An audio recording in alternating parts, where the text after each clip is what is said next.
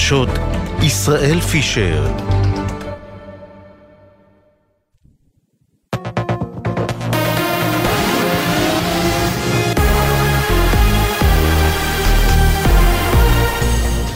גלי צה"ל השעה 6, באולפן עדן לוי עם מה שקורה עכשיו.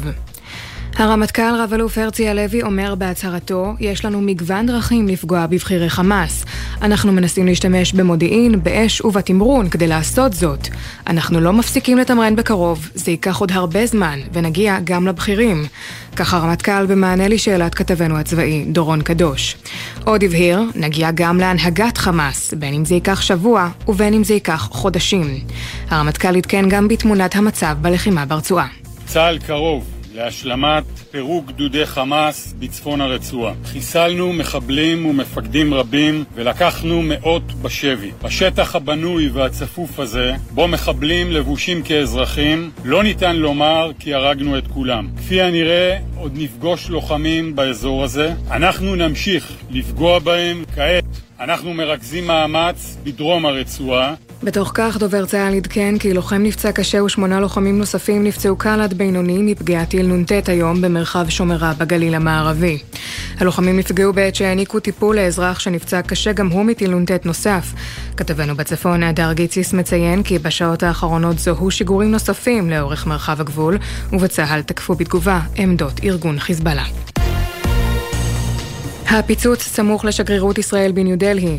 מכתב ובו איומים כלפי שגריר ישראל בהודו נמצא בזירה.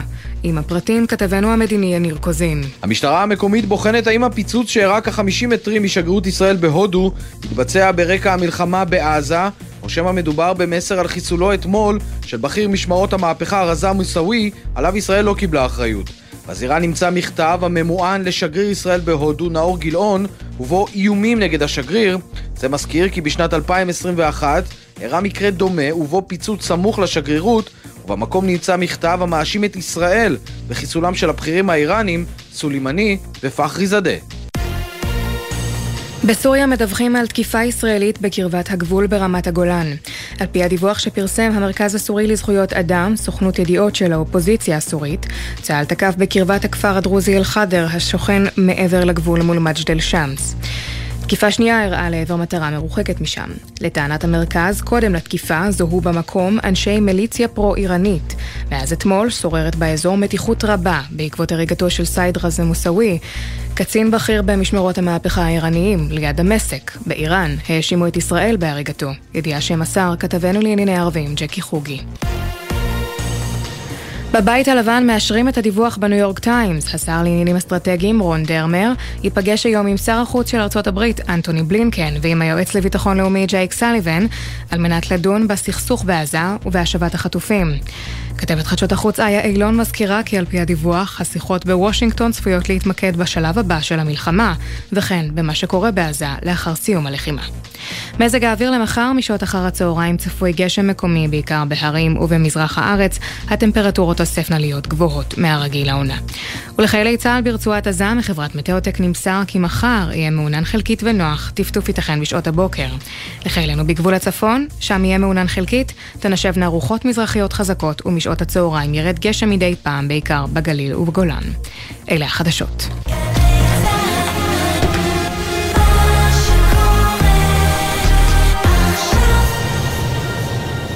בחסות רשת ביתילי, המציעה לכם לסיים את השנה בסגנון ביתילי. עד 50% הנחה על מגוון הריהוט לבית. סוף סוף סוף שנה בביתילי.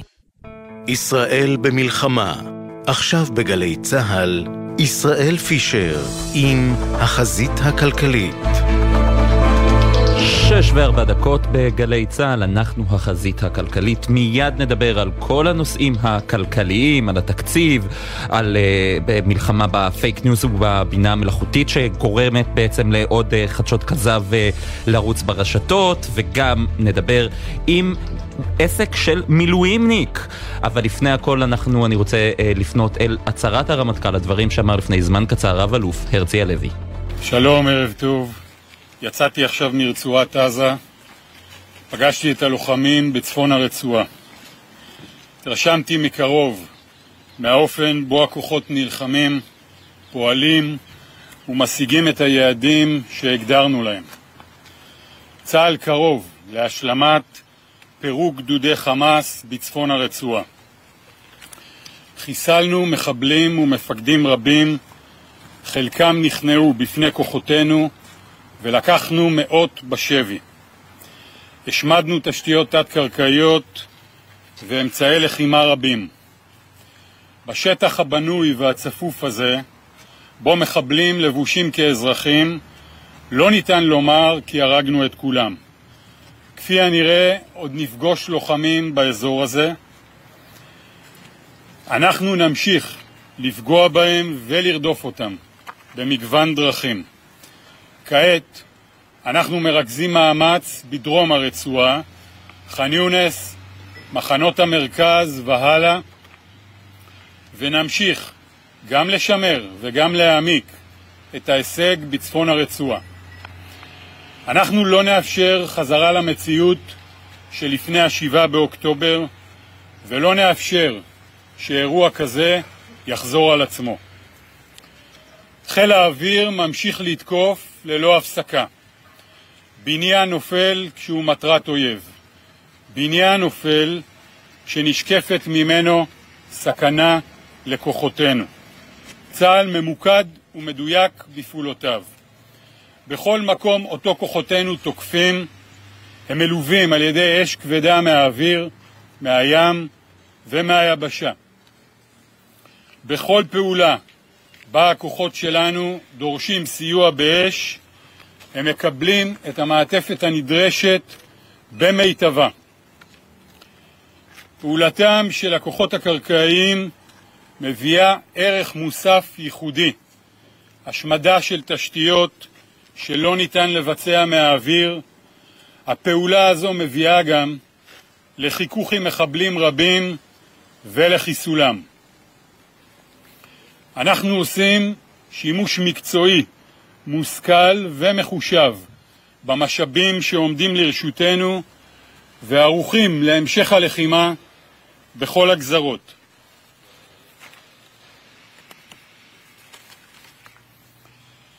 למלחמה הזו מטרות הכרחיות ולא פשוטות להשגה. היא מתקיימת בשטח מורכב. לכן המלחמה תימשך עוד חודשים רבים ואנחנו נפעל בשיטות שונות כך שההישג יישמר לאורך זמן. אין פתרונות קסם, אין קיצורי דרך בפירוק יסודי של ארגון טרור אלא לחימה עיקשת ונחושה, ואנחנו מאוד מאוד נחושים. נגיע גם להנהגת החמאס, בין אם זה ייקח שבוע ובין אם זה ייקח חודשים. בזכות הרוח, בזכות המקצועיות, אנחנו נגיע. אנחנו לומדים ומשנים את צורת הלחימה כל הזמן, מתאימים לכל אזור בלחימה את שיטת הלחימה לשטח, לאויב ולכוחות שלנו. הכוחות שלנו מתרעננים בהתאם להערכת המצב, לרבות כוחות המילואים. נדאג לטפל בהם, באנשי המילואים, ולהוקיר את עשייתם, כמו גם את תמיכת משפחותיהם, משפחות שהן שותפות מלאות למאמץ הלחימה הזה. אנחנו מגבירים את הלחץ הצבאי בדרכים שונות, בעוצמה ובתחבולה. הלחץ הזה מאפשר את מימוש מטרות המלחמה, פירוק החמאס והשבת החטופים. המחויבות שלנו להשבת החטופים נותרה בעינה, נעשה הכל להחזיר את החטופות והחטופים הביתה. במלחמה הזו אנחנו נלחמים מלחמה צודקת מאין כמוה, וכמו במלחמה, יש לה מחיר כבד וכואב. מטובי בנינו ובנותינו נפלו בקרב על ביטחון המדינה, נבטיח שנפילתם לא הייתה לשווא. לצד הלחימה בחמאס, כוחות צה"ל ממשיכים לעשות לילות כימים לסיכול ומיגור הטרור ביהודה ושומרון, ועושים זאת בהצלחה רבה. את אותם הלוחמים מוביל מפקד פיקוד המרכז, האלוף יהודה פוקס, בכישרון רב, תוך שהוא ממש מקדיש את חייו לביטחון התושבים. כל רדיפה או הכפשה שלו היא חמורה ויש לגנות אותה באופן ברור ומכל כיוון. הימים הרבים שעברו מאז השבעה באוקטובר מעלים שאלות קשות ורבות. על כולן אנחנו מחויבים לספק ונספק תשובות לאחר תחקיר מעמיק. לא נדלג על אף שאלה ועל אף לקח. נתחקר באופן נוקב ומעמיק בהזדמנות הראשונה שיתאפשר ונפרסם את הממצאים לציבור בשקיפות הראויה. אבל אני רוצה לומר כמה דברים כמי ששירת רוב שנותיו כמפקד קרבי. שדה הקרב מציב לנו סיטואציות מורכבות, ובפעם הזו מורכבות אף יותר. בסיטואציות האלה אנחנו צריכים לקבל החלטות קשות, כאשר אנחנו האחראים עליהן גם בהצלחות וגם בכישלונות.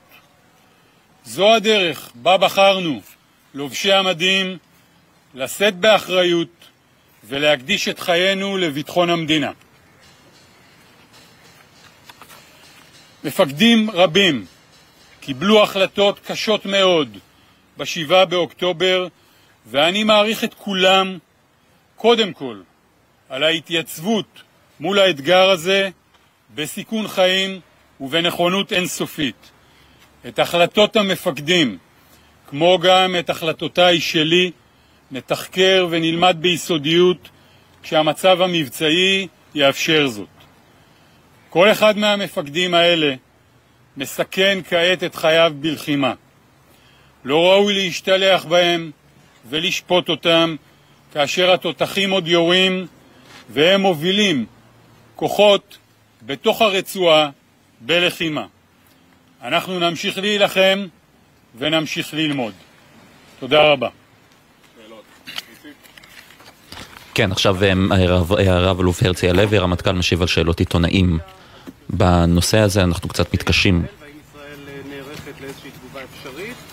ושאלה שנייה ברשותך, אתם מאפשרים לתושבי יישובים 4-7 קילומטר... כן, הוא עכשיו הוא שואל על תגובות אפשריות.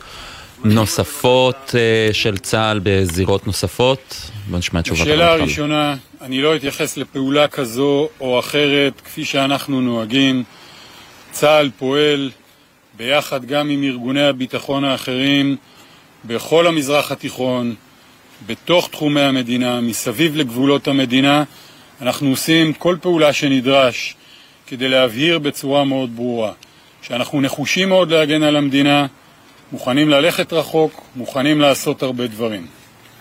לגבי חזרת היישובים, יש לנו מטרה ברורה להחזיר את היישובים בדרום ובצפון למציאות ביטחונית שהיא משמעותית טובה יותר ממה שהם פגשו או דמיינו בצפון ב-7 באוקטובר.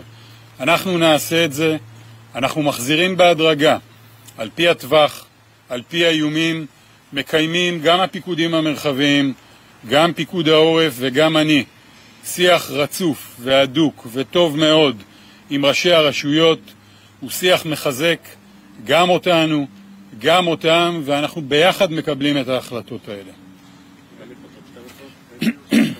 כן, עוד שאלה עכשיו מטעם כתב של חדשות 12.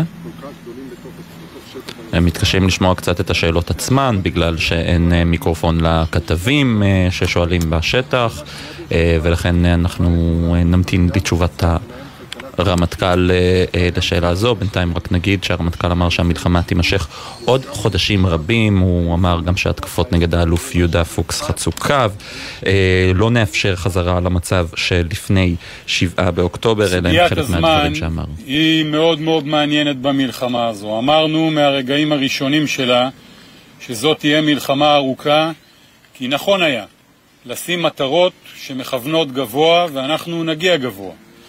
ולכן משך הזמן יהיה ארוך. במשך זמן ארוך נכון לשנות תצורות, נכון לשנות הרכבים של כוחות, נכון לשנות תמהילים וגם שיטות פעולה.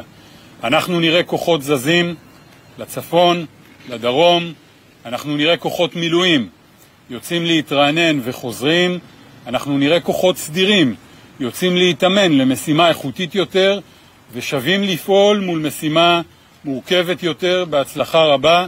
הדברים האלה לאורך זמן יביאו אותנו להישגים האלה. האם בסופו של דבר,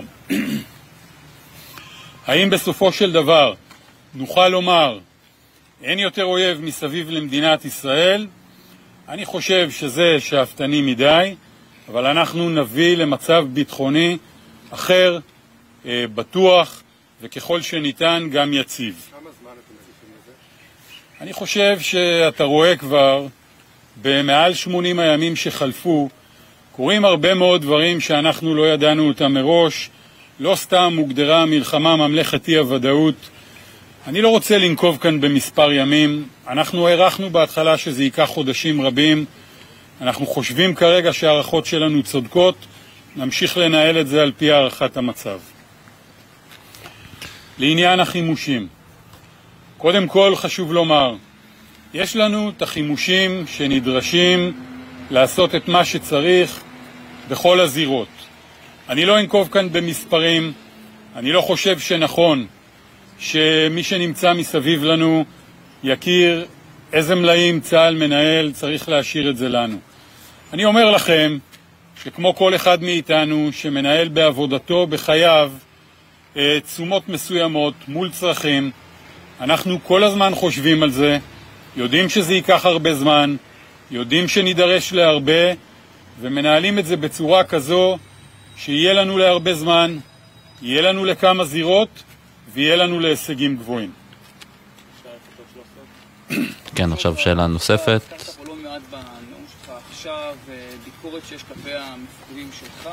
הוא מתייחס, שאלה שמתייחסת לביקורת אה, על אה, מפקדי צה"ל, ביקורת, שהושמעה בימים האחרונים ברשתות החברתיות, משני אה, צידי המפה הפוליטית, צריך לומר את הדברים האלה, ביקורת אישית ונוקבת על אלופים, תתי אלופים בצבא, והפגיעה שלהם, באמת פגיעה באותם מפקדים צבאיים, אה, וזו התייחסותו של אה, רמטכ"ל הדברים. אני הזכרתי ישירות את האלוף יהודה פוקס, כי אני חושב שההתקפות האלה חצו איזשהו קו שאנחנו כולנו, כולנו, אני מאמין, כל אזרחי ישראל, אולי למעט קומץ שאני חושב, סליחה, שאם היה מזדמן לי לדבר איתו, גם אותו הייתי משכנע שלא נכון לדבר כך.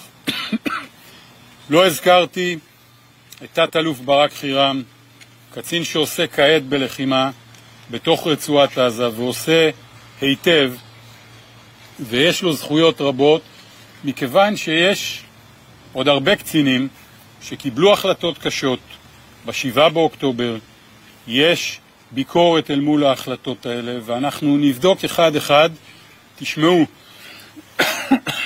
סליחה, תשמעו, מכיוון שעם כולם דיברתי, לא לעומק עוד על הפרשיות, אבל אני מכיר אותם היטב, אין אחד שלא יצביע ויאמר, כאן הייתי צריך לנהוג אחרת, אם אלה המסקנות שנגיע אליהן. ולכן כל שצריך, סבלנות, נסיים את הלחימה ונדבר על הדברים האלה. לעניין הקבינט, הקבינט הוא הדרג הממונה על צה"ל. הממשלה, הקבינט מייצג אותה. אנחנו מחויבים בדין וחשבון, מחויבים להציג אפשרויות, טוב שכך, זוהי השיטה. אין לי שום בעיה עם ביקורת כלפינו, היא לא מחלישה אותנו, אנחנו חזקים מאוד. אני חושב שכשדברים שנאמרים בקבינט, בעיקר כשאלו דברים רגישים, יוצאים החוצה, זה מחליש את ביטחון המדינה, ואני ממליץ כמובן, בהיותי לובש מדים, לא להחליש את ביטחון המדינה. אני מעריך שהחיילים ברצועה, לא, אין להם זמן לשמוע חדשות. אם הם שומעים, אני חושב שהם סומכים על המפקדים שלהם שאיתם, ואני מעריך שהם גם סומכים עליי. דורון, שאלה אחרונה. כן, עכשיו שאלה של כתבנו הצבאי דורון קדוש אה, מול הרמטכ"ל. מתייחס למילואימניקים, הסטודנטים, חזרה של סטודנטים וחזרה של אוניברסיטאות ללימודים, כשיש הרי הרבה משרתי מילואים בשטח עדיין. רק להסתכל למצלמות ולהציג. בבקשה, תודה. מה שתגיד. כן, זו הערה. לעניין אנשי המילואים, תראו, קודם כל, באמת, ביטאתי כבר פעמים רבות, אה, גם בתקשורת וגם בשיחות עם אנשי המילואים בשטח, הערכה עצומה. זה לא מובן מאליו שאנשים שעזבו לפני יותר מ-80 יום את בתיהם, נמצאים בגבול הצפון, נמצאים ביהודה ושומרון, נמצאים בתוך רצועת עזה ונלחמים בצורה יוצאת מן הכלל. מדינת ישראל חייבת להוקיר את זה, חייבת לתגמל, חייבת להעריך, וצה"ל פועל עם משרדי הממשלה השונים לפתור את זה. אני מניח שממש בימים הקרובים אה, תקבל הממשלה החלטה שתאפשר לכולנו לפעול אל מול המטרה המאוד ראויה הזו. לעניין הלימודים, אנחנו מנהלים עם מוסדות הלימודים האקדמיים ועם המועצה להשכלה גבוהה, עם משרד החינוך, שיח בעניינים האלה. הלימודים התפתחו, הגענו לאיזשהו מתווה שיאפשר לאנשי המילואים, כשהם מגיעים, זכויות להשלמה, יכולות לקבל סיוע, ואנחנו ממש נתאמץ ונדאג שכולם ילמדו, גם ישרתו את המדינה ויגנו עליה, וגם ימשיכו לפתח את חייהם במשפחה, בעבודה ובלימודים. לגבי הסוגיה של התמרון והבכירים, אני לא חושב שנכון שאני אחשוף כאן שיטות. יש לנו מגוון דרכים לפגוע בבכירים. כפי שאתם רואים עד כה, אנחנו מנסים להשתמש במודיעין, באש ובתמרון בשילובים מסוימים כדי להשיג את כל מטרות המלחמה, לפגוע קשה בחמאס, כולל בהנהגה שלו, במפקדים, בפעילים, לייצר מציאות ביטחונית טובה יותר בגבולות, בדגש על עוטף עזה, ולהשיב את החטופים.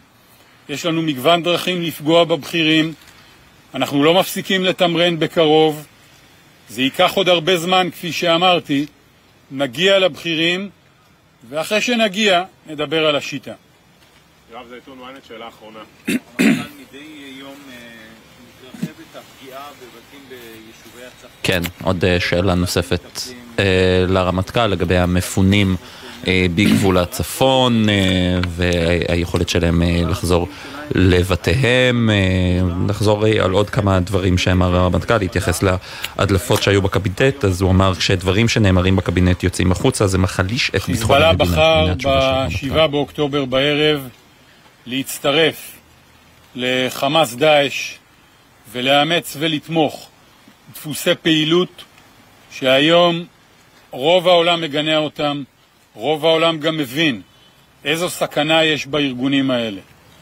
בתוך הפעולות האלה הוא יורה ירי שברובו הוא בלתי מובחן לתוך מקומות אזרחיים שמתוך דאגה לתושבי היישובים האלה פינינו אותם כי חייהם חשובים כרגע מהשגרה, אנחנו גם נדאג להחזיר אותם, להחזיר אותם לביטחון טוב יותר, ואנחנו נדאג עם רשויות המדינה ביחד לשקם את הבתים שנפגעו. אנחנו לא מסתפקים בזה. הלחימה נגד חיזבאללה גובה ממנו מחירים קשים, המחירים האלה הולכים ועולים, ואני חושב שכשחיזבאללה יסתכל אחורה על החלטתו ב-7 באוקטובר בערב, הוא יבין שזו הייתה טעות, הוא יצטער, אנחנו שילמנו מחירים, משלמים עדיין, יש בהם מחירים בנפש, יש מחירים ברכוש, את המחירים בנפש, לצערי, לא נוכל להשיב, המחירים ברש... ברכוש, אנחנו נדאג, אנחנו נטפל, אנחנו נשקם, אני אומר את זה בשם הרשויות, בשם ממשלת ישראל, בשם צה"ל, כי עם כולם אנחנו מדברים. ואני חושב שבצד השני ייקח זמן רב מאוד לשקם. אנחנו נדאג שאל מול ההווה המורכב יהיה עתיד טוב יותר. כן, אלה הם אה, דבריו של הרמטכ"ל רב-אלוף הרצי הלוי לפני זמן קצר. ובזמן ששודרה הצהרת הרמטכ"ל, דובר צה"ל התיר לפרסום שמותיהם של שלושה חללים. רב סמל ראשון במילואים מאור לביא, בן 33 מסוסיא, לוחם בגדוד 450 של חטיבת ביסלח, נפל בקרב במרכז רצועת עזה. רב סרן שי שמריז, בן 26, ממרכז שפירא, מפקד פלוגה בגדוד 931 של חטיבת הנחל, נפל בקרב בצפון רצועת עזה. סרן במילואים שאול גרינגליק, בן 26, מרעננה, קצין בגדוד 931, חטיבת הנחל, נפל בקרב בצפון רצועת עזה. יהי זכרם ברוך. אנחנו חוזרים uh, להצהרת הרמטכ"ל ולדברים שנאמרו וגם uh, על uh, פרסום שמות החללים. איתנו נמצא כתבנו הצבאי דורון קדוש. שלום דורון, ערב טוב. שלום ישראל, ערב טוב. לגבי הצהרת הרמטכ"ל, אני חושב שמה ששמענו מהרמטכ"ל הלוי הערב מעבר קודם כל לאמירה שנוגעת להתקדמות של צה"ל, כשהרמטכ"ל מכריז על כך שצה"ל קרוב להשלמת פירוק גדודי חמאס בצפון הרצועה, אני חושב ששמענו בעיקר התייחסויות מהרמטכ"ל להרבה מאוד שאלות שמעסיקות את הציבור, להרבה מאוד שאלות שעולות בשיח הציבורי בימים האלה, להרבה מאוד תהיות ספקות בנוגע לפעולה של צה"ל, והרמטכ"ל השתדל ממש לעבור בדברים שלו סוגיה-סוגיה ולפרק אותן אחת-אחת ולתת את התשובות ואת המענה. אה, למשל, סוגיית הסיוע האווירי, כששמענו את הרמטכ"ל אומר, אה, קודם כל, כל בניין שנופל זה בניין שהוא מטרת חמאס, זה בניין שהוא אה, מהווה איום על כוחותינו, זאת אומרת, מבהיר כאן הרמטכ"ל, אנחנו לא מפילים סתם בניינים בעזה אם אין לכך סיבה צבאית ממשית, ואומר גם הרמטכ"ל בהקשר הזה שהכוחות שנמצאים ברצועה מקבלים את כל הסיוע שהם צריכים כדי אה, לממש את משימותיהם, ולמעשה כל דבר שהם צריכים הם מקבלים בהקשר כן. של הסיוע האווירי, וזה באמת במענה לאחת ה... סוגיות שעלו יותר ויותר בשיח הציבורי בימים האחרונים. אה, עוד אומר הרמטכ"ל בנוגע לחיסולם של בכירי חמאס, שגם בעניין הזה עולה השאלה אה, בציבור למה אה, אה, עובר כל כך הרבה זמן ובכירי חמאס עדיין לא מחוסלים? ואומר הרמטכ"ל הלוי אנחנו נגיע גם להנהגה בין אם זה ייקח שבוע ובין אם זה ייקח חודשים. ואני חושב שאחת ההתבטאויות היותר מעניינות של רב אלוף הלוי מטרות המלחמה לא פשוטות להשגה. זאת אומרת הוא מודה שיש כאן אה, שאיפות גדולות וגבוהות שישראל הציבה לעצמה, אבל הוא גם אומר, המלחמה הזאת תימשך עוד חודשים רבים, צה"ל יפעל בשיטות שונות, אולי כאן הוא כבר מכין את הקרקע בדברים האלה לקראת סיום של השלב הנוכחי, התמרון הקרקעי בש... בחלק הזה שלו, בחלק העצים שלו, לקראת שלבים הבאים של המלחמה שצפויים, והוא אומר, אין פתרונות קסם, אין קיצורי דרך, אלא רק לחימה עיקשת ונחושה בטרור. דורון קדוש, כתבנו הצבאי, תודה רבה לך. תודה. כן, אז אה, אם כך, אה, אלה היו הדברים אה, שאמר הרמטכ"ל. אנחנו עוברים לכתבנו אילי זילברברג, חוזרים לנושאים הכלכליים. שלום אילי. שלום ישראל. כן, רשות התחרות ממליצה שלא לאפשר לדפוס בארי להשתתף במכרז לרכישת דואר ישראל, למרות טבח 7 באוקטובר, זאת משום שהממונה על התחרות מיכל כהן סבורה שאם יתאפשר לחברה לרכוש את הדואר, עלולה להיווצר פגיעה בתחרות בתחום חלוקת הדואר הכמותי וגם בתחום הדפסת המכתבים. נסביר רק רגע, הכוונה בדואר כמותי הוא לדברי הדואר שחברות שולחות, לצורך העניין חשבון הבנק או הטלוויזיה שאנחנו מקבלים הביתה, מה שמהווה היום את רוב משלוחי הדואר המודפס. במכתב ששלחה לרשות החברות כתבה הממונה על התחרות כי זכייה של דפוס בארי במכרז עלולה להביא להעלאת מחירי הפצה של דואר כמותי לבתי הדפוס המתחרים בדפוס בארי, משום שהדפוס יחזיק גם בחברת ההפצה מסר בה הוא מחזיק היום, וגם בשירותי ההפצה של דואר ישראל, ולפי הערכות שניהם מחזיקים יחד בכמעט כל נתח שוק הפצת הדואר הכמותי, כלומר אה, דפוס בארי יוכל להעלות את מחירי ההדפסה ללקוחות המבקשים אה, אה, להפיץ, להדפיס דואר וגם לשלוט אה, בשוק ההפצה. כלומר, החשש הוא שייווצר מצב בו דפוס בארי שולט גם בנתח שוק משמעותי בשלב הדפסת דברי הדואר וגם בשלב ההפצה, מה שעלול להוביל לפגיעה משמעותית בתחרות. בדפוס בארי כבר הגיבו להמלצה, כתבו שההחלטה לצד הפרטת הדואר עלולה לפגוע בסיכוייו של עמוד השדרה של הקיבוץ, הדפוס, להמשיך ולפעול, ויבחנו את החלטת הממונה. נראה שברשות נערכו מראש לביקורת והוסיפו שלמרות שהרכישה תוכל לתרום תרומה משמעותית לשיקום בארי, הפגיעה בתחרות ובציבור לא מאפשרים להמליץ אחרת. כן. אילי זילברברג, כתבנו לענייני תקשורת, תודה רבה. תודה ישראל. אנחנו יוצאים לכמה הודעות ומיד חוזרים גם עם חברת הכנסת אורית פרקש הכהן בעניינים תקציביים ובענייני המלחמה בחדשות כזב, בפייק ניוז ועוד הרבה נושאים נוספים. מיד חוזרים. אתם מאזינים לגלי צה"ל. אצלי בבית, אמא ואבא קונים רק פירות וירקות ישראליים. איך זה אצלכם? זה הזמן לחזק את החקלאים שלנו. מ-24 בדצמבר תחול חובת סימון ארץ המקור של תוצרת טרייה הנמכרת בתפזורת. לכן כשקונים פירות וירקות, דגים ומוצרי חלב, בודקים שזה ישראלי, שיש סימן שזה מכאן. קונים תוצרת ישראלית ושומרים על החקלאות שלנו. מידע באתר משרד החקלאות. מגישים משרד החקלאות ומועצת הצמחים. ג'יי גיב מזמינה אתכם להצטרף למאות אלפי ישראלים שכבר תרמו ולתרום למגוון עמותות ומיזמים בחזית ובעורף באופן בטוח. חפשו ג'יי גיב בגוגל. שלום, כאן דקלה, חקלאית מהמושב שדה יצחק. ימים קשים עוברים על כולנו, אבל מרגש לראות צעירים יהודים הבאים ארצה בתוכנית המתנדבים של תגלית, הישר למשקים ברצון גדול לתמוך בנו, החקלאים. תגלית, גאווה ישראלית. הצטרפו ללוות צעירים מהתפוצות בתוכנית ההתנדבות של תגלית בשיתוף מוזאיק. חפשו תגלית בגוגל. עכשיו במוזה, מוזיאון ארץ ישראל תל אביב. עדות מקומית 2023. התערוכה השנתית לצילום עיתונות מציינת 20 שנה להיווסדה, והיא כוללת תיעוד של השבועות הראשונים למלחמה בדרום. במוזה, מוזיאון ארץ ישראל תל אביב. יש אישה... מעבר לזה שקיבלתם את העדויות שראו אותו עם האנשים שהשתחררו, גם מסר מסר אישי? הוא ביקש לשנן את הטלפון שלי, שהוא חשב שהוא יצטרך להתקשר אליי כשהוא יוצא. עד כדי כך הם לא מבינים שאנחנו הופכים פה את העולם בשביל להוציא אותם, הם לא מבינים למה לא הוצאנו אותם כבר. ולכן אם זה במקרה איכשהו מגיע אליו, חשוב לי למסור שידע שאימא בסדר והיא איתנו והוא הציל אותה, הוא הציל אותה. גלי צה"ל פה איתכם, בכל מקום, בכל זמן.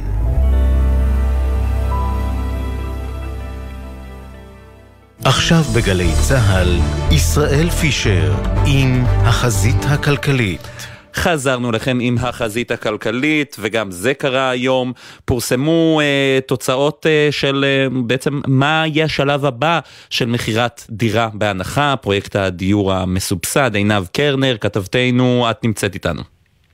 נכון ישראל, ערב טוב, אז אה, בוא נאמר שלהגרלה הזאת תוגרלנה אה, כשבעת אלפים אה, דירות והופך ביום הראשון, כמו בהגרלות הקודמות אנחנו רואים שיש מספר אדיר של נרשמים, נרשמו כ-18,500 משקי בית, כאשר רחובות, העיר רחובות מובילה עם כ-7,900 זכאים, כמעט 8,000, אחריה פתח תקווה וקריית גת עם 5,000 נרשמים, מודיעין באשקלון כ-4,500 ובתחתית קריית שמונה, אגב קריית שמונה זה חדש עם 532 נרשמים, מעלות תרשיחא עם 570 ובקריית מלאכי נרשמו 770. עכשיו בואו נסתכל ישראל רגע כי זה הדבר שהכי מעניין את כולנו.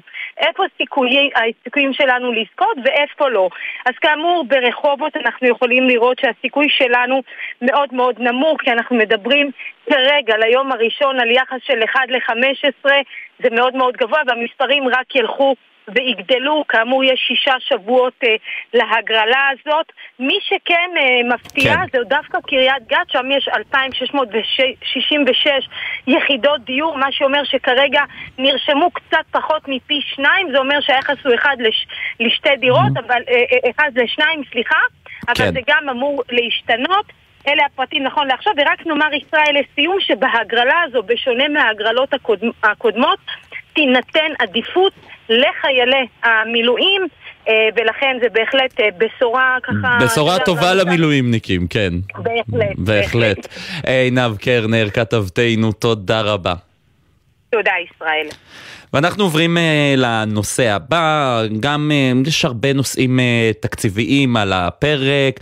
שלום לך, uh, חברת הכנסת אורית פרקש הכהן מהמחנה הממלכתי. ערב טוב ישראל, ערב טוב למאזינים. ערב טוב, אנחנו uh, פותחים כמובן בעניינים uh, תקציביים, את חברה בוועדת הכספים, אתמול אנחנו ראינו את דוח ההפרשים, אותו דוח של אה, משרד האוצר, שמראה בעצם מה הפער בין אה, הוצאות המדינה או התחז... לעומת התחזיות המוקדמות, והמצב נראה ממש לא טוב, בטח לאור המלחמה. ממה שאת רואה, נראה שמישהו בדרג הפוליטי במשרד האוצר מבין את גודל המשבר הכלכלי שאנחנו דוהרים אליו? אני חושבת שהדבר הזה, אתה יודע, yet to be seen, אנחנו נצטרך לראות אם זה קורה, כי לצערי, עד לרגע זה שר האוצר וראש הממשלה לא אה, עולים לגודל האירוע. יש כאן שני אירועים, גם הוא אה, כלכלי, אבל הוא לא רק אה, כלכלי, הוא נוגע בבסיס של האחדות והערבות ההדדית שלנו כעם. אה, כבר בתקופה של החודשים שקדמו למלחמה, בתקופת החקיקה המשפטית נקרא לזה, די היה ברור שתחזית ההכנסות שעליה בנתה הממשלה אה, לשנת אה, 24 לוקה בחסר. ובאמת דוח ההפרשים מראה שההכנסות הצפויות לשנה הבאה יהיו נמוכות ב-25 מיליארד שקלים ממה שציפו ועומק הבור יהיה עוד 75 מיליארד שקלים ממה שציפו כשהמלחמה מוערכת ב-200 מיליארד שקלים. אבל אתה יודע כמוני שבכנסת עבר תקציב 23 אה, מזעזע מבחינת שינוי סדרי עדיפויות ומבחינת אה, הקרנה של ערבות. זה תקציב שמשמר את הפוליטיקה לפני הכל. מה זה משמר? לא רק משמר, מנפח. המשרדים שאותם המליץ ראש אגף תקציבים לסגור כי אנחנו בתקופת חירום וצריך להפנות הכל למלחמה, לא רק שהם לא נסגרו, התקציב של כל אחד מהם עוד עלה, גדל. מורשת, ירושלים ומסורת, משרד למשימות לאומיות בכלל הפך למין איזה קופה קטנה של, ה, של צרכים פוליטיים של שר האוצר והתנפח בעוד חצי מיליארד שקלים.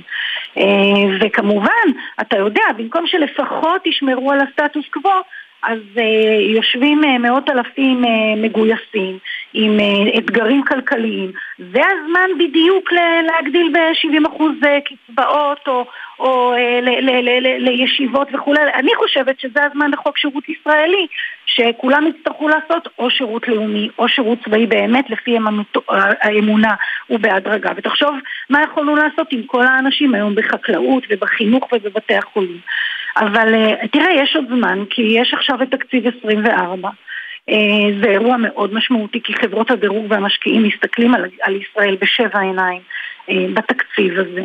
ואנחנו נרצה לראות שינוי בסדרי העדיפויות בהקצאת המשאבים. והנה שוב, גם ראש אגף תקציבים הוציא שוב מכתב שבו הוא שוב מפציר בשר האוצר לסגור משרדים מיותרים ולהפנות הרבה מאוד, ולהפנות כספים קואליציוניים אה, לצורכי המלחמה. השאלה היא מה החלק שלכם כמחנה הממלכתי, שאתם חלק מהקואליציה, קואליציית החירום הזו, מתי דופקים על השולחן ואומרים עד כאן?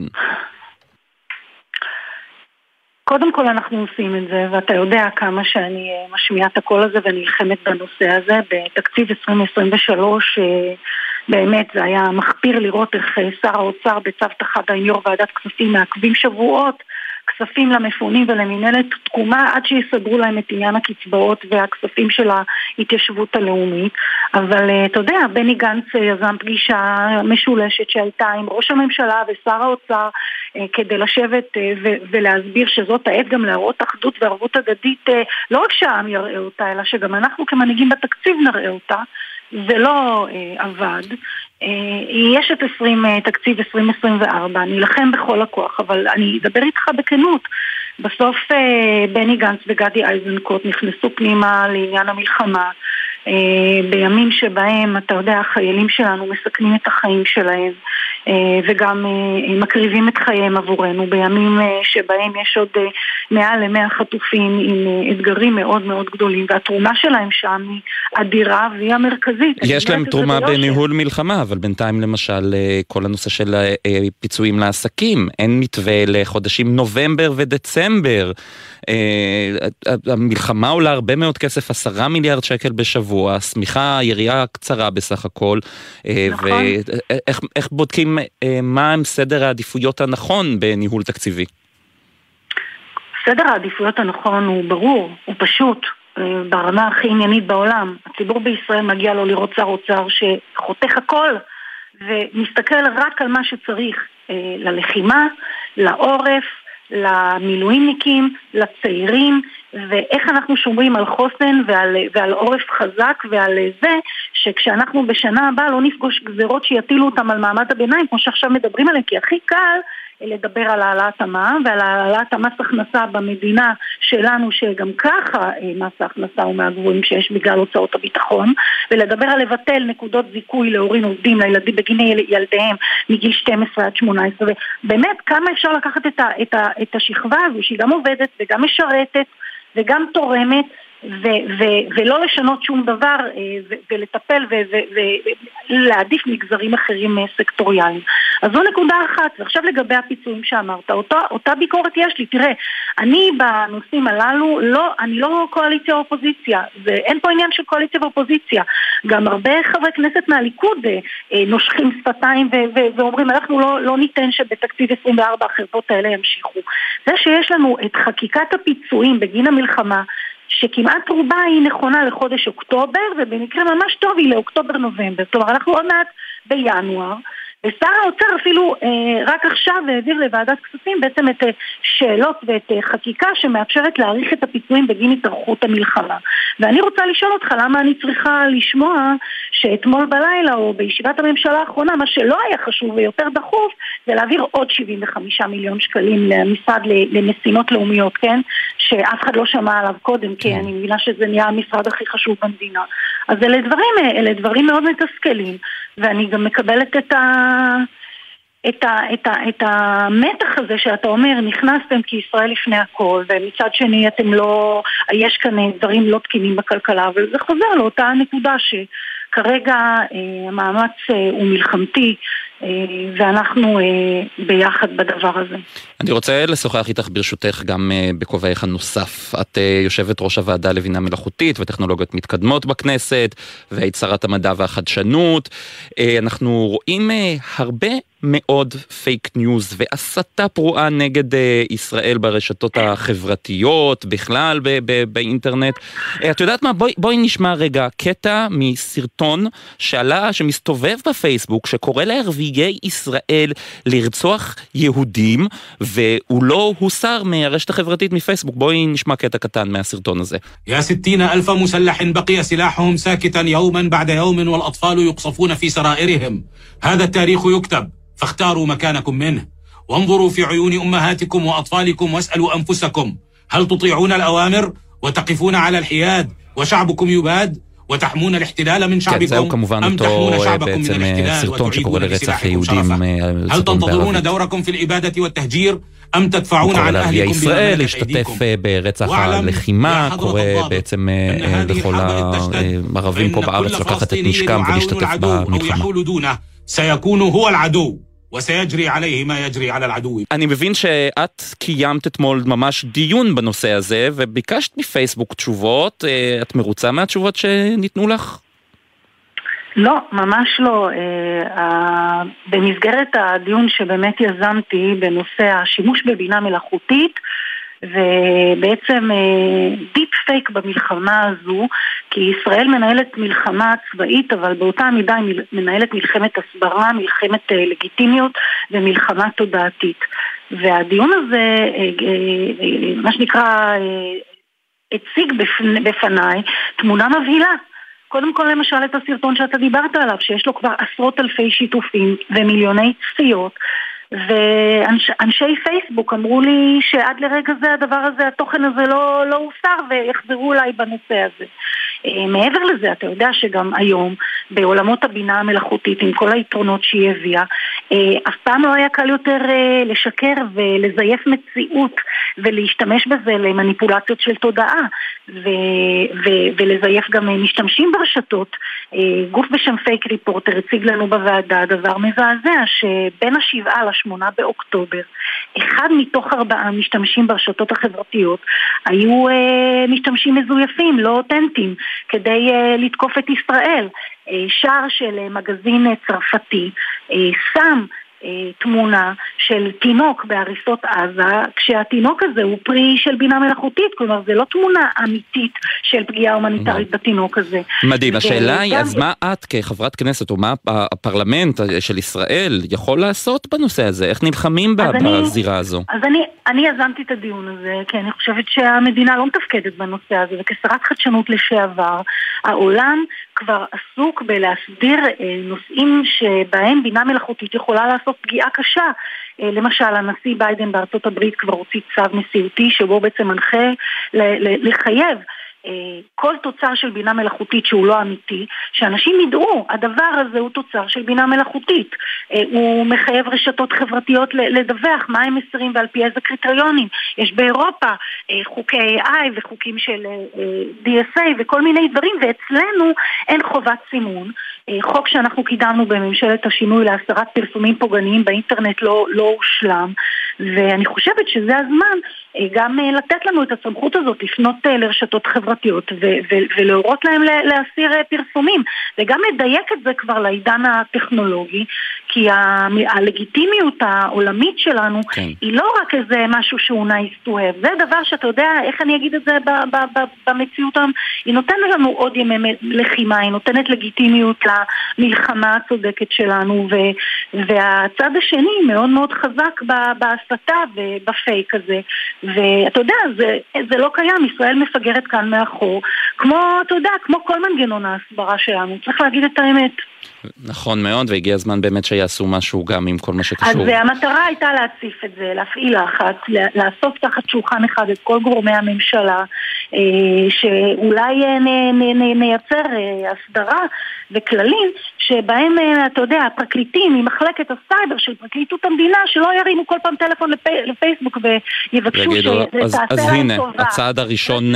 אנחנו מורים לכם להסיר את זה משיקולים של הסתה, של מידע כוזב, שיכול אה, אה, לפגוע בכך וכך, כמובן, כמובן עם קריטריונים אה, ברורים ומאוזנים, אבל אי אפשר כדי לא לפגוע גם בחופש הדיבור כן. כמובן ולמצוא את האיזון, כן. אבל הנה זה הצעד הראשון כן, שנעשה. מישהו היה שם. מישהו היה שם ואמר, מה שקורה כרגע זה מערב פרוע. ובאמת הרשתות הפכו למערב פרוע. כן. ובימים כאלה זה מסכן חיים, בדיוק כמו הסרטון ש... שדיברת עליו, שלגביו דרך אגב הם אה, חייבים לי תשובה הוא, הוא עוד לא הוסר אני יכול להגיד לך, אבל... לא, עוד לא הוסר, גם כן. אני בדקתי לפני הראיון, כן, עוד לא הוסר. עוד לא הוסר לצערנו. אה, חברת הכנסת אורית פרקש אה, הכהן מהמחנה הממלכתי, תודה רבה. תודה, תודה רבה. ועכשיו אנחנו רוצים לעבור למשהו קצת יותר משמח. נשים חרדיות רבות משתלבות גם במערכת uh, הביטחון בתפקידי מפתח וגם בטכנולוגיה, תעשיית הטכנולוגיה. שלום לך, שרי קרויזר, סיניור דירקטורית במובילאיי. שלום. את uh, סניור דירקטורית, זה נקרא במובילאיי, uh, את uh, גם שייכת uh, לחברה החרדית. אה, ואנחנו רואים באמת נתונים שבתוך פחות מעשור הנשים החרדיות, כלומר מספר הנשים החרדיות שעובדות בתחום ההייטק זינק ב-180 אחוזים, זה, זה באמת אה, אה, פי שלושה מקצב ההשתלבות של נשים במגזר הכללי. איך, איך את מרגישה בעצמך בתור מישהי שבאה מהחברה החרדית ומשתלבת בתחום שמאופיין בתל אביביות, חילוניות אולי הייתי אומר? אני מרגישה אחלה, כלומר באמת אה, אה, זו סביבה אה, מאוד, אה, אה, בסופו של דבר סביבה מאוד נעימה. אה, לכולם מאוד אה, רוצה לגוון ולשלב, אני חושבת שבסך הכל כולם אנשים ו- ועובדים ביחד. ובפרט שבאמת אה, עברנו איזשהו שינוי, כלומר אם לפני 20 אה, שנה כשאני אה, התחלתי את דרכי בהייטק והתחלתי באינטל הייתי אישה חרדיה היחידה פחות או יותר כמעט אה, וזה היה קצת אה, שוק והלם תרבותי. היום בתור אה, מנהלת שמנהלת חרדים, שמנהלים חרדים, שמנהלים חרדים, שבאמת זה, זה כבר אחרת לגמרי, הסביבה היא הרבה יותר אה, אה, מסבירת פנים מבחינה זו שהיא יותר מוכרת. אמרת שזה היה אה, שוק הלם תרבותי, השאלה היא למי זה היה הלם תרבותי, לך או לחבר'ה החילונים שראו אישה חרדית אולי בפעם הראשונה בחיים שלהם, חלק גדול מהם? אני, אני, אני חושבת שיכול להיות, כלומר אני פחות כנראה הייתי חשופה לצד שלהם וכנראה שגם הכנסתי אותם לאיזשהו, אה, לאיזשהו הלם למרות שכשמגיעים לבד ובסוף כולם אנשים וככה אז, אז אני לא יודעת, אני לא יודעת עד כמה זה היה אה, מודגש, בטח בירושלים שבסך הכל הסביבה היא אה, מעורבת, למרות שגם עבדתי בהתחלה באיזושהי חברה בתל אביב, אבל אני חושבת שבסוף יש, כאילו, מגשרים על פערים ובסוף כולנו אנשים וכולנו אה, רוצים לעבוד ביחד ובאים עניינית, אה, הדברים הם בסך הכל בסדר. אני כן חושבת שאישה חרדית שמגיעה, בטח אה, כשהיא מגיעה נורא נורא צעירה, ואני התחלתי מאוד צעירה, ויוצאת ככה ממוסדות לימודים חרדיים, אפילו השוק הזה של בסוף בסוף אנחנו מתחנכות בחברה נפרדת לחלוטין, כלומר זו פעם ראשונה שיוצאים לחברה מעורבת, שהיא לא, לא, לא משפחה אלא בעצם לעבוד עם גברים, לשוחח עם גברים אה, על בסיס יומיומי אה, אה, זה, זה שוק, כלומר מבחינת אישה חרדיה יש פה אה, איזשהו מימד אה, כן, אני, אני מתאר לעצמי, אז בואי, בואי באמת נחזור לה, להתחלה. איך באמת mm-hmm. הגעת לזה? איך לתחום ההייטק? אז את אומרת שזה היה בכלל הרבה פחות נפוץ, מה, מה גרם לך לרצות את התחום הזה? אז האמת היא שהסיפור שלי הוא נורא משעשע, אני גם מספרת אותו די הרבה. Uh, בסופו של דבר בסמינרים החרדים החליטו באיזשהו, uh, באיזשהו שלב שצריך לגוון תעסוקה. אה, עבור הנשים החרדיות, עבור הבוגרות החרדיות, שההוראה כבר אה, יש, אה, כבר בעצם מוצף התחום וצריך לגוון ואז נפתחו עוד כמה, עוד כמה תחומים מאוד מועטים, כלומר זה לא שהיה בחירה מאוד גדולה לנשים חרדיות, לתלמידות חרדיות שסיימו תיכון לאן ללכת וכן הוסיפו לימודי הנדסאות תוכנה, זה, זה כמובן לא תארים אקדמיים אבל כן לימדו תכנות ואני האמת התלבטתי בין אה, גרפיקה, זה כאילו באמת לימודי גרפיקה ללימודי, אה, ללימודי תכנות, הייתה לי ממש התלבטות רצינית והתלבטתי על זה עם ההורים שלי, עם שניהם אה, וזה באמת כאילו מבחינה, מהבחינה הזאת החברה החרדית באמת לא, לא הבינה בכלל מה זה אומר, כלומר תחשוב שבמשפחה שלי לא היה אף אחד שעבד בתחום, אף אחד שהם הכירו שעבד בתחום, זה לא, זה לא שמישהו... זה מבחינתם לעבוד במחשבים, משהו כזה, הם לא יודעים מה זה אומר. בדיוק, לעבוד במחשבים, בדיוק. אז אבא שלי באמת אמר לי שהוא חושב שעדיף לי אה, מחשבים אה, כי, אה, כי אני צריכה לפרנס בסופו של דבר בעל תלמיד חכם שישב וילמד תורה והוא הבין שמתפרנסים מזה טוב יותר, כלומר שבסופו של דבר אני אוכל להרוויח יותר אה, ואימא שלי אמרה שעדיף לי לבחור במחשבים, אה, שתבין את התחומים המנוגדים, כן, בין גרפיקה למחשבים, אה, בגלל שזה עבודה שכנראה אפשר לעשות מהבית, וכאימא לילדים, שאני אצטרך להיות כנראה במשרה מלאה, זה נראה היה לה... משרה oh. יותר מתאימה לאימהות. כן, אז זה באמת משתלב עם הגידול של הילדים בבית, וסליחה, מותר לשאול כמה ילדים גם יש לך? יש לי ארבעה ילדים, הם כבר לא כל כך ילדים, הם בוגרים, אני כבר אה, כאילו אה, אחרי השנים הצפופות של גידול הילדים. את כבר לא מתעוררת לי... בלילה, זה בסדר. נכון, היו לי ארבעה ילדים קטנטנים, מתחת אה, כאילו באמת בתקופה מאוד מאוד קצרה, כלומר מתחת לגיל שש, ארבעה קטנטנים כשהתחלתי עבודה בהייטק. וזה היה, אני לא אגיד שזה לא היה מורכב, מצד שני זה אפשרי, כלומר אפשר... לעשות את זה, זה תלוי איפה עובדים, תלוי איך ותלוי ביכולת באמת אה, התארגנות. אה, זה לא קל. אבל אני חושבת שנשים חרדיות מראש אה, כאילו יודעות שהן אה, באות אה, באיזשהו משימה, באיזשהו תפקיד, זה, זה, זה, הן ערוכות לחיים שהם חיים של... של הרבה מאוד עשייה בבת אחת, הפוך, אני חושבת שזה שעכשיו הילדים שלי גדלו ופתאום התפנה לי זמן ויש לי זמן לעשות דברים, אנשים תמיד שואלים איך אני מספיקה? גם משרה מלאה בהייטק וגם, לא יודעת, פעילות חברתית, או אני מנהלת איזשהו ארגון אה, התנדבותי, אז כאילו, וואו, איך, איך את מספיקה? וואו, זה, אז זה כן, תמיד... מתרכלים גם וגם. אז זהו, אז, אז את כן. ממליצה לנשים חרדיות נוספות אה, להשתלב בתעשיית הטכנולוגיה? את מכירה יוזמות באמת אה, אה, להגדיל את ההשתתפות שלהן בתעשיית הטכנולוגיה? יש הרבה מאוד, אני ממליצה לנשים חרדיות, בהחלט כאילו נשים חרדיות שזה מתאים להן, שחושבות שהן נהנות מזה, שהן אוהבות את זה ושחושבות שהן רוצות להיות בעולם הזה, אז כן, בוודאי, למה לא? צריך לקחת בחשבון את המחירים. אה, אני ממליצה גם לעשות את זה עם התעודה הכי טובה שאפשר, לא להתחיל כאילו באמת מתעודות רק מלימודי תכנות, אלא כן להתאמץ יותר ולהגיע עם תואר ועם לימודים כמה שיותר טובים, להתחיל את המסע הזה עם כמה שיותר באמת כלים, כי, כי גם ככה זה קשה, בטח לנשים, בטח שמגדלות ילדים תוך כדי, בטח עם כל האילוצים, אז עדיף להקל ולהגיע באמת עם, ה, עם, עם ההכנה כמה שיותר גבוהה ועם הכלים כמה שיותר טובים באמת לתחום. איזה כיף זה לעשות uh, שיחה אופטימית כזו, uh, ממש... Uh, כן, uh, זה ימים לא פשוטים בימים באמת. לא פשוטים, אז uh, אולי כן. ממש לסיום, טיפ למישהי שרוצה להיכנס לתעשייה?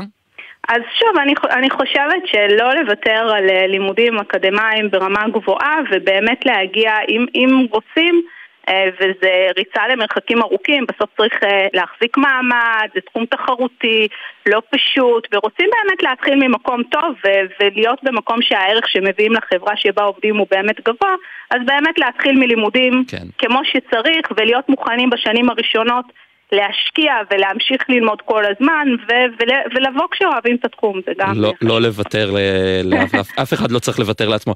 שרי קרויזר, סניור דירקטורית במובילאיי, היה לי ממש לעונג, תודה רבה, ערב טוב. תודה לכם, שיהיו בשורות טובות וימים טובים אמן, יותר. אמן. כל טוב. כן, אנחנו באמת אה, שיחה מעניינת ומרעננת. אנחנו אה, מסיימים את הש... אנחנו מסיימים את השידור, אה, נגיד תודה לרינת גיימן שערכה אותנו על ההפקה ניב וויליאמס וברק בטש, על הביצוע הטכני ליאם גל, בפיקוח הטכני אילן גביש, עורך הדיגיטל הוא מתן קסלמן. מיד אחרינו טלי ליפקין שחק עם המשך העדכונים וגם מסיבת עיתונאים של שר האוצר סמוטריץ' ושר הביטחון גלנט, ששם הם יציגו מתווה סיוע למילואימניקים, סוף סוף. להתראות, אני ישראל פישר. ובשובח הלבן היונה ואני חולם עכשיו על כנפיים של זהב. איך בשמיים אני עף ורק אלייך שב תני יד מחבקת וטובה. תני יד מחזקת ושלווה. תני יד וחכי לי אהובה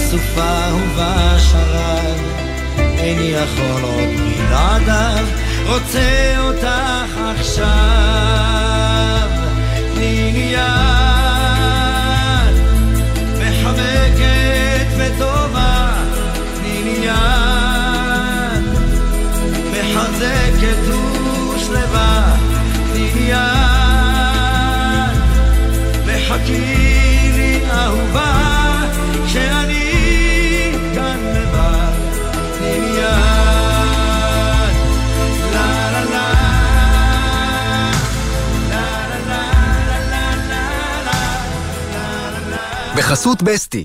בסטי. המשוואה בין מגוון חברות הביטוח ויכולה לעזור לכם להוזיל את ביטוח הרכב. מחדשים ביטוח רכב? אתם מוזמנים להשוות בבסטי. בסטי. בחסות קרנות השוטרים, המציעה לעמיתיה מגוון הנחות ותנאים בלעדיים לרכישת דגמי קיה. לפרטים היכנסו לאתר קרנות השוטרים או חייגו כוכבי 9920.